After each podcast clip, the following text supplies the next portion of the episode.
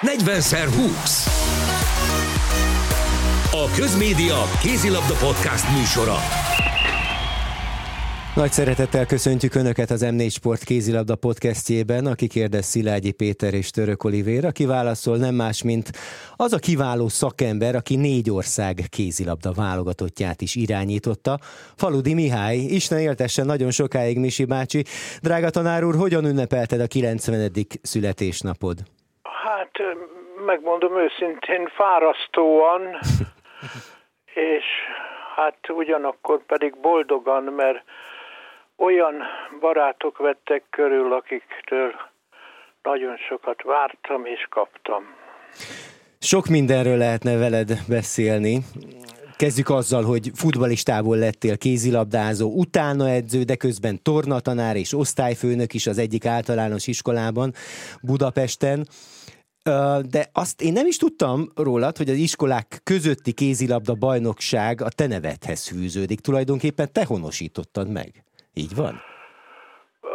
Hát most olyan nagyon széles körbe én nem tudom garantálni, hogy én mennyit, de annyit mondhatok, hogy a sportkórház kísérleti alanyokat szedett elő, szóval tulajdonképpen a Kazinci utcai iskolába olyan vizsgálatot csináltak, hogy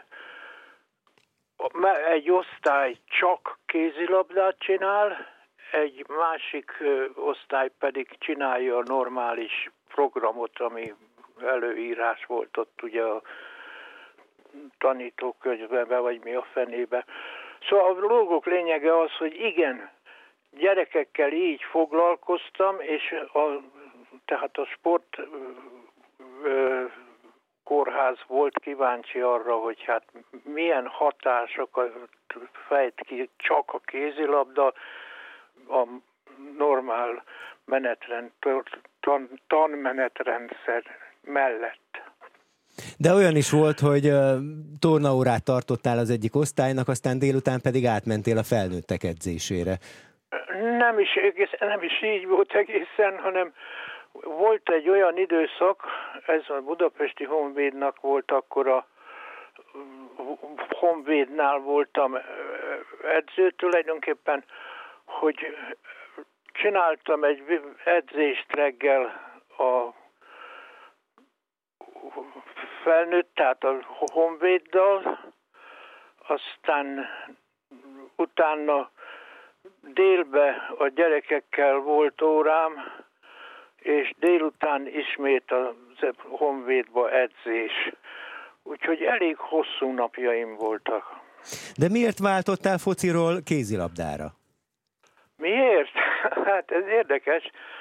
A postás, akik postás sportegyesület, akik felfogták, felfogadták azokat a rondon nevelkedett fiúkat, mint többek között én is, és aztán ö, ott fejlődgettünk, de közben kijött az, hogy fúzionáltak a Szatszal a Szentlőrinci Atlétikai Klubbal, mármint a postás, mert a postás olyan pehes volt, hogy nem tudott első osztályba jutni, csak a másodosztályba tanyázott állandóan. Hát ezt a fúziót aztán úgy csinálták, hogy megosztották a társaságot, és hát az volt az első döntés, hogy én megyek, mint kapus megyek velük a Szent azhoz, illetve a postáshoz. Aztán egy idő után kiderült, hogy hopp, nem én megyek, egy másik fiú megy aki, és akkor én a Stender gyárnak voltam a tanulója, szakmát tanultam ott, finom mechanikai műszerész címén, és akkor azok kiszúrták, hogy hát én kapuskodom, hát akkor jöjjek oda, és ráadásul kézilabda kapusnak. úgyhogy így jutottam én a kapuba a standard gyár kis ember, első osztályú, szóval a élcsapatába. Én is nagyon boldog születésnapot kívánok, és az lenne a kérdésem, hogy akkoriban mennyire volt népszerű választani a kézilabdát? Nyilván már akkor is a legtöbb fiatal fiú focista akart lenni. Mennyire volt ez egy nagy váltás, és egyáltalán mennyien kézilabdáztak akkoriban, mennyien választották ezt a sportágat? Hát én azt hiszem, hogy elég dinamikusan kezdett fejlődni az a sportág, mert tulajdonképpen létrejött az MB, e, bocsánat, volt egy nagy háború, akkor a nagypályás, kispályás gond volt a kispályán, hogy milyen talaj, aztán telembe vitték, és mindez azzal járt, hogy igen, megizmosodtak a kézilabda csapatok a, mondjuk ilyen nagyobb városokban, mint, mint Pécs, vagy Szeged, vagy Debrecenről nem is beszélek. Szóval igen, erőteljesen fejlődött akkor a kézilabda. Klub szinten Vasas és Honvéd, tehát másodosztályból az elsőbe? A Vasas, én a Vasashoz úgy mentem edzőnek, hogy az OTSH-nak volt egy olyan döntése, hogy aki valaki, aki játszik a csapatába, az nem edzősködhet, Aha. és fordítva, tehát aki edzősködik, szóval nem dönteni kellett, hogy melyiket csinálom, edzősködöm, vagy ö, vagy tanítom, vagy szóval játszom. Ez 64-ig volt, azt hiszem, és azt aztán úgy láttam, hogy mennem kell, mert hát ott a saját otthonomban, történetesen a, ugye a Honvédba, nem akartam én feszültséget az edzővel, és hát a Vasasba sikerült. Átmennem, a Vasas viszont másodosztályba esett ki éppen akkor, és hát szétszaladt a csapat, és utána kezdődött nekem az ott a Vasas klubba, hogy hát szerveztem össze a csapatot, amit úgy rögzítettem, jellemeztem, hogy ez a piszkos 12, mint hogy volt egy film valamikor, amerikai film. Piszkos 12 miért? Mert olyan játékosokat kellett toborod, vagy kaptam, meg jöttek is szívesen, akik ö, tulajdonképpen hát ö, szóval nem voltak első osztályúak.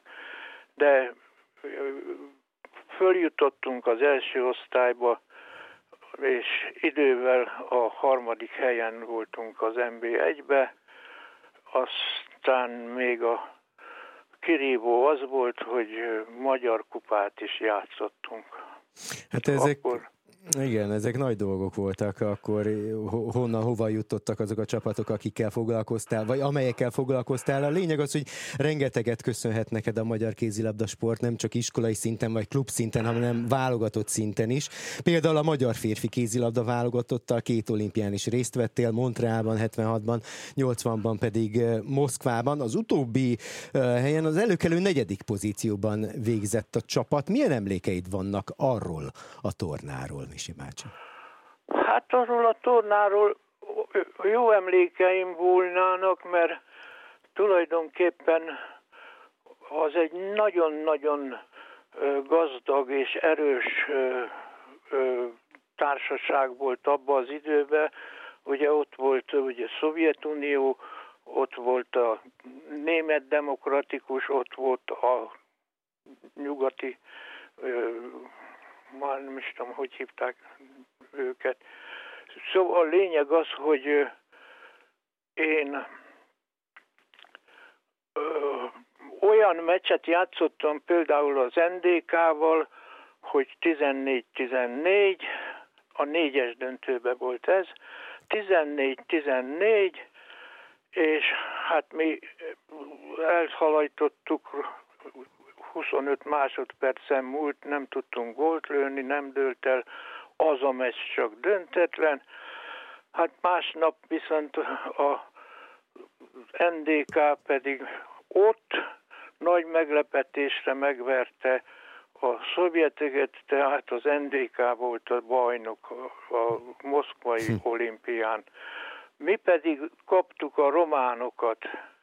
Románok meg olyanok voltak sajnos nekünk, hogy tulajdonképpen volt három világverseny, például egymás után, három világversenybe kivert meg bennünket Románia. A mumus. így, kérem? Ez a mumus, ők a románok. Ez az volt, mumus is, meg Hát a mumusok nagy tragédiákat tudtak nekünk csinálni, úgyhogy színes volt akkor az az időszak. Igen, mert olvastam a te pályafutásoddal kapcsolatban, hogy több mérkőzésen közzere játszott az a bizonyos bal szerencse. Ezek szerint itt volt a legbosszantóbb a moszkvai olimpián? Nem. Hát a legbosszantóbb az várjunk csak, hogy is volt ez a Dániába, pardon, ez egy világbajnokság volt. Dániába játszottunk, és a, ott volt az, amikor igen nagy botrány, az egyik olvasmányban magam is úgy láttam, hogy úgy értékelték kívülről a hozzáértők, hogy a, a férfi kézilabda történelmébe ez volt a legtragikusabb hm. mérkőzés. Miért? amit a románokkal uh-huh. bonyolítottunk. Ez a bizonyos 1979-es VB, ugye, ahol a románok a lefújás követően találtak be. Így van. Arról van szó, igen. Akarsz erről még beszélni? Vagy Nem, ez, hát vagy ez de, mai napig fájó pont? Hát fájó pont az teljesen így igaz, mert tulajdonképpen egy nagyon-nagyon jó csapatunk volt akkor, és hát azok Szőnyi János, ugye nyilván ismert között. Persze, régi telesportos, igen. Igen, például belebetegedett, mert hát óvtuk a meccset, és aztán ő, igaz, hogy kiderült, hogy szegényke beteg volt már, de tönkre ment abba a meccsbe, ő ment tönkre, ez volt annak a egyik poénja. A, hát a másik pedig természetes az, hogy... Állítólag, bocsáss meg, ő fizette ki a fellebezési díjat? Igen, igen, így történt valóban, hogy ő fellebbezett. Nem, nem volt jó, a, tulajdonképpen nekünk nem volt még akkor sem jó a, az úgynevezett háttér emberek, akik mit mondjak, mondjuk a, a szövetség főtitkára és a másik ez az amaz.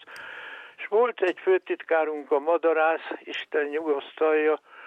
A madarász az elszaladt, hogy ne kelljen ott intézkedni, mert hát ő valamilyen módon benne volt a Nemzetközi Szövetségbe, aztán a, az történt ilyen értelemben, hogy például egy Johnny Kunz Hermanescu nevű király, románok akkori nagy szakembere, meg, az, meg a Nemzetközi Szövetségben is benne volt, az repülőgéppel jött oda a színhelyre, mert más helyen ö, volt dolga, repülővel jött és próbált intézkedni, hogy a románok érvényes gólt lőtek, stb. stb. A az meg elmenekült, aztán nem volt ki foglalkozzon, és így jutottunk el szegény, ö, ö,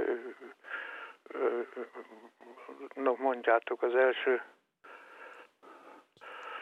Szóval ahhoz, hogy a Szőnyi János vette kézbe a közét a fellebbezés, de Igen. Hát aztán nem sikerült. Igen, a telesportos legenda Szőnyi János megpróbált segíteni. Hát 73 és 82 között 9 évig voltál te szövetségi kapitány, ilyen hosszú kapitányi megbizatás azért ma már szinte elképzelhetetlen. Kik voltak azok a játékosok, akikkel nagyon szívesen dolgoztál együtt, vagy kik voltak azok a legjobb játékosok, akikkel együtt dolgoztál? Hát volt jó néhány világklasszis, például Kovács Péter, Bartalos Béla, Kontra Zsolt, Szilágyi István, Budai Ferenc, és még lehetne sorolni a neveket. De hozzá ki állt a legközelebb?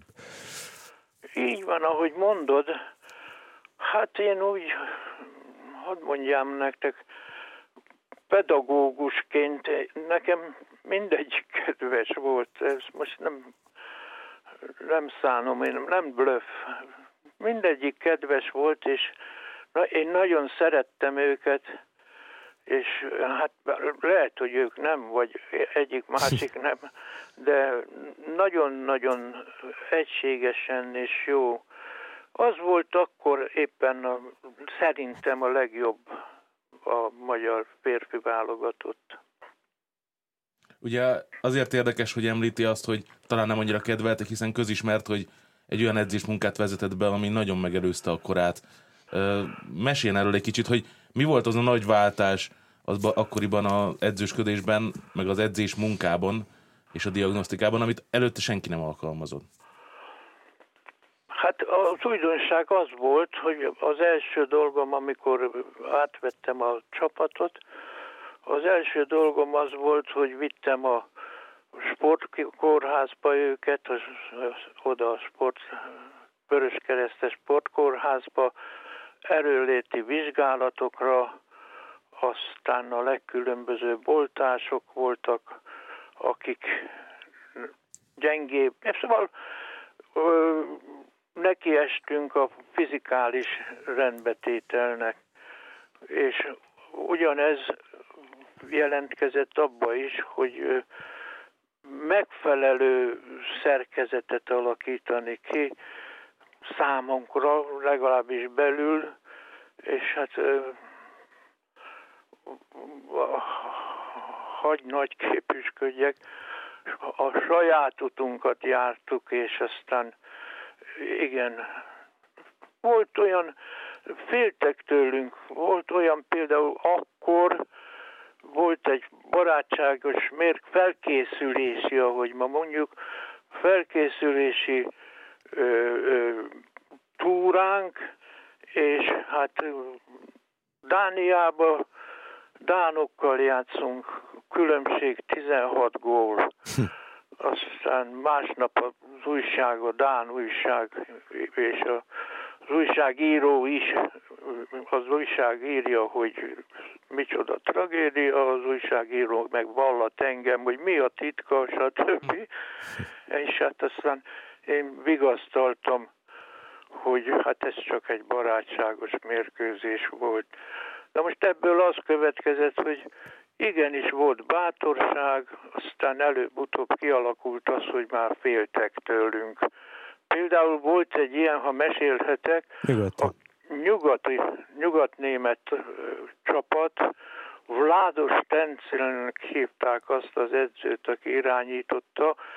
Ez a Vládos Tencil nyerte az előtte lévő 72-es olimpiát a jugoszláv csapattal, és hát minden áron akart velünk játszani a, az olimpia előtt, a 76-os olimpia előtt a németekkel.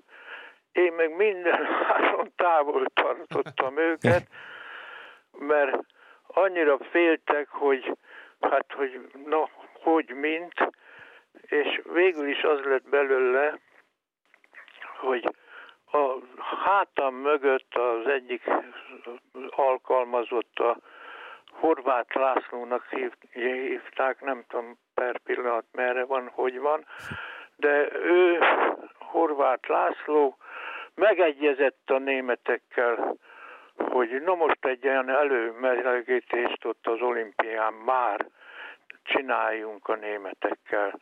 Hát csináltuk, és a németek akkor hát jött az edző, hogy na most emberelőny, na most ember hátrány gyakoroljunk, és hát mindegyikbe csak szórtuk, szórtuk a gólokat. Az edző vezetői megmondják, kérdezik tőlem, hogy miért ilyen jók, mit, hogyan, ugyan a, lak, a lakumatizálódás az fontos volt, és hát nagy kérdés volt, hogy mennyire sikerül. Végül is az lett a dolgok tragédiája, hogy a lengyelekkel játszottunk egy döntő játékot, és aztán német bírók, nyugat-német bírók vezették. Aztán hír volt még az, hogy ez a vázos rendszer szabad bankkártyákkal rendelkezett és fizetett. Úgyhogy a feljavult magyar csapat úgy kapott ott is gólokat, hogy három méterre volt a hatos, nem, ö, nem takarékoskodtak jobban. Szó, ott meg azon buktunk meg, hogy a német bírókkal megverettek bennünket. Hát ez már történelem, és arról mesél még Misi bácsi drága, hogy milyen volt az élet Kuwaitban, Dubajban és Amerikában, ha jól tudjuk, még George Bush amerikai elnök is írt neked egy köszönő levelet a Szőuli olimpia után, mert ugye 88-ban Igen. az amerikai Egyesült Államok csapatát irányítottad. Hát ha ezt rövidre zárhatom, közében nagyon-nagyon-nagyon elégedett voltam a kuwaiti eseményekkel, mert Kuwait jó eredményeket ért el, a, akkor voltak az ázsiai játékok, és Ázsia bajnokság is, aztán ebből az jött ki, hogy a, a junior válogatottunk lett Ázsia bajnok, és ezzel jogot szereztek a világbajnokságra, amit játszottunk később, és hát a, szóval az értékét az méri, hogy ott van ugye Korea, itt ott van Kína, és ott van Japán, és mindezek előtt nyerte ez a ö, junior gárda mérkőzést vállra kaptak a, azért a hogy is, Sejknek, aki uh-huh. igazgatója volt a, a szövetségnek, vállra kapott, és ott rohangált a pályán. Hát ilyenkor ugye az ember örül, hogy hát milyen kedvesek, és hogy örülnek ők is, és én is. Szó, ez Kuwaitot minősítette nekem, és hát ott le is nyomtam négy évet, és uh, utána hát nagyon gazdag dolog volt az amerikai uh, munka. Közben volt ez a másik arab, az tulajdonképpen fél éves volt csak, mert nem volt igazi versenyidőszak, és aztán... Ja, ez volt az Egyesült Arab Emírségekben vállalt munkát. Ez az emírségek, igen. És aztán annyi történt, hogy engem meg invitáltak Amerikába, és úgy volt, hogy no hát akkor én már is elmegyek, ott hagytam azt a tehát így kimarad nekem az eredményekbe, de valójában pedig hát minden rendezett volt, és ö, barátsággal váltunk el az araboktól, és a, az amerikai az pedig arról ment, hogy a, meg kellett szerezni tulajdonképpen, a, ez volt az alapfeltétel, megszerezni a jogot a, a 88-as olimpiára, Szőulba. És hát mondjam azt, nagy munkát csináltunk, mert 23-24 játékos nőkkel szorultam ö, szűkebbre, mert közben jött egy szerb szerző, edző, aki a férfiakkal lett, és szétszették ezt a fölállást, és végül is ezek a lányok nagyon kulturáltak és, és értékes emberek voltak, úgyhogy jól dolgoztak, nagyon jó eredményeket hoztak, és mint ahogy megkövetelték, hát a pánamerikai játékokat megnyerték, a férfiak is, nők is együtt, és hát nagyszerű dolog volt, hogy hát bejutottunk, és voltunk ugyan csak hetedikek, de ott voltunk az olimpián. Ugye már kijutnia is elég nehéz volt, hogy elfogadtassa a külföldi edző munkavállalását, aztán így is bejárta a világot. Milyen volt kiszakadni, az akkor talán kicsit már egy eléggé zárt Magyarországról, és, és így beutazni a világot, és ezt a tudást kivinni. Milyen érzés volt így bejárni a világot kézilabda edzőként? Hát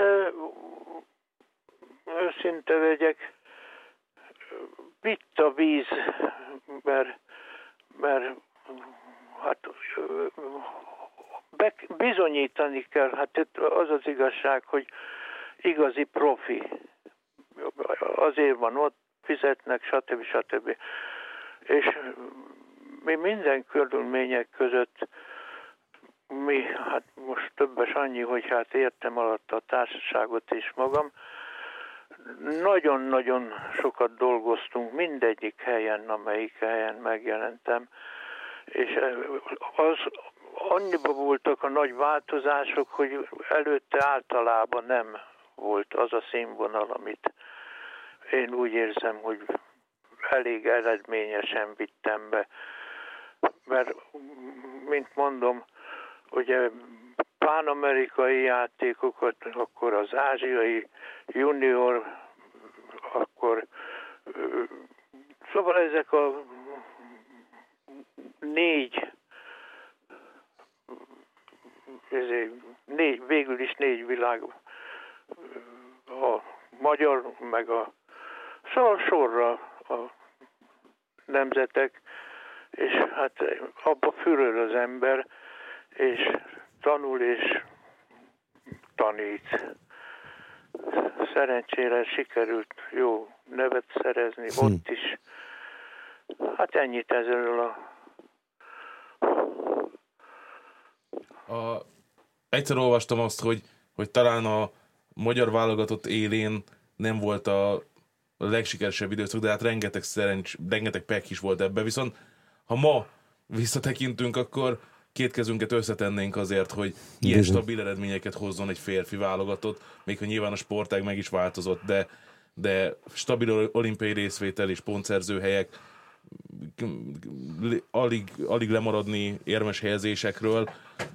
Volt önben akkor keserűség a, az, az iránt, hogy nem sikerült azt az eredményt elérni világválogatott játékosokkal, amit, amit igazán akart, vagy, vagy ez tényleg a szerencsétlenségnek köszönhető? Hát ezt nem pontosan értem. Ami a világ válogatottakat illeti, azt én úgy kezelem, és végül is tartom, hogy is mondjam, előtérbe, hogy ezeket a világválogatottakat nem kaptam, hanem én csináltam. Így van, persze, így is gondoltam. Így is gondoltam. Szóval őket csinálta, és hát szerencsére ez egy tényleg jó garnitúra volt, és lett ez a társaság, és ö, ö, hát mit tudok hozzátenni?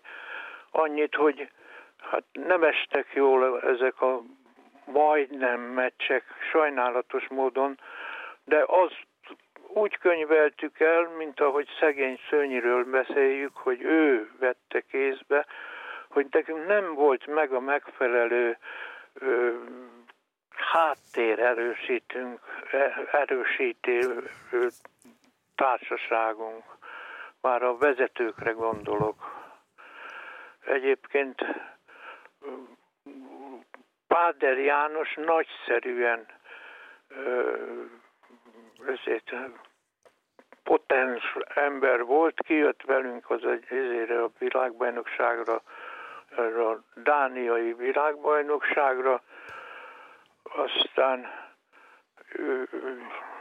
12-12 volt a mérkőzés eredménye, mint már az előzőekbe becsöpögött, itt már a, a dániai, hát hogy mondjam, színvonal nagyobb, és aztán az érdeklődés is nagyobb volt, és az újságok írták, hogy atomcsoport, és hm. így tovább. Na most ezek a ö, szoros mérkőzések három csapatot hoztak össze, Magyarországot, aztán ö, Romániát és a, NDK-t. Aztán nekünk sikerült az NDK-t 12-12-vel indítani. A tragédiáról már nem beszélek, de a Pádert azért hoztam közelebb, mert Páder a meccs után gratulál, és azt mondja, hogy te ide figyelj, én már úgy izgultam, hogy mikor fognak már kiállítani valakit. Mert a, ha kiállítás volt, akkor volt olyan megoldásunk, hogy mi lőtünk gólt az kiállításba, és a Páder meg azt erősítette, hogy ő alig várta már, hogy újra állítsonak ki valakit. Végül kibirkóztuk a 12-t. Kapitány úr, nem akarunk feltartani, még arról mesél, légy szíves, hogy hogy telnek a napjai, talán azzal kellett volna kezdenünk, hogy hogy szolgál az egészséged, illetve nézed-e a bajnoki meccseket a tévében a válogatott mérkőzésekkel együtt? Én nézem a mérkőzéseket, és nagyon élvezem a mérkőzéseket. Többet nem tudok tenni, de valójában csak azt tudom én is erősíteni, hogy nagy a változás. Vannak nekem is kedvenc csapataim, ilyen a Barcelona, ha úgy tetszik, hm. ilyen a Kill, aztán tetszik, amit a lengyeleknél ez a üzbék, vagy ki, nem tudom, milyen nemzetiségű edző. Ja, a Dusebájevre gondolsz talán. Dusebájevre gondolok, igen. Csinálja a, a, a kézilabdát, ami rettentően gyorsan és rettentően nagyon nagyot nőtt.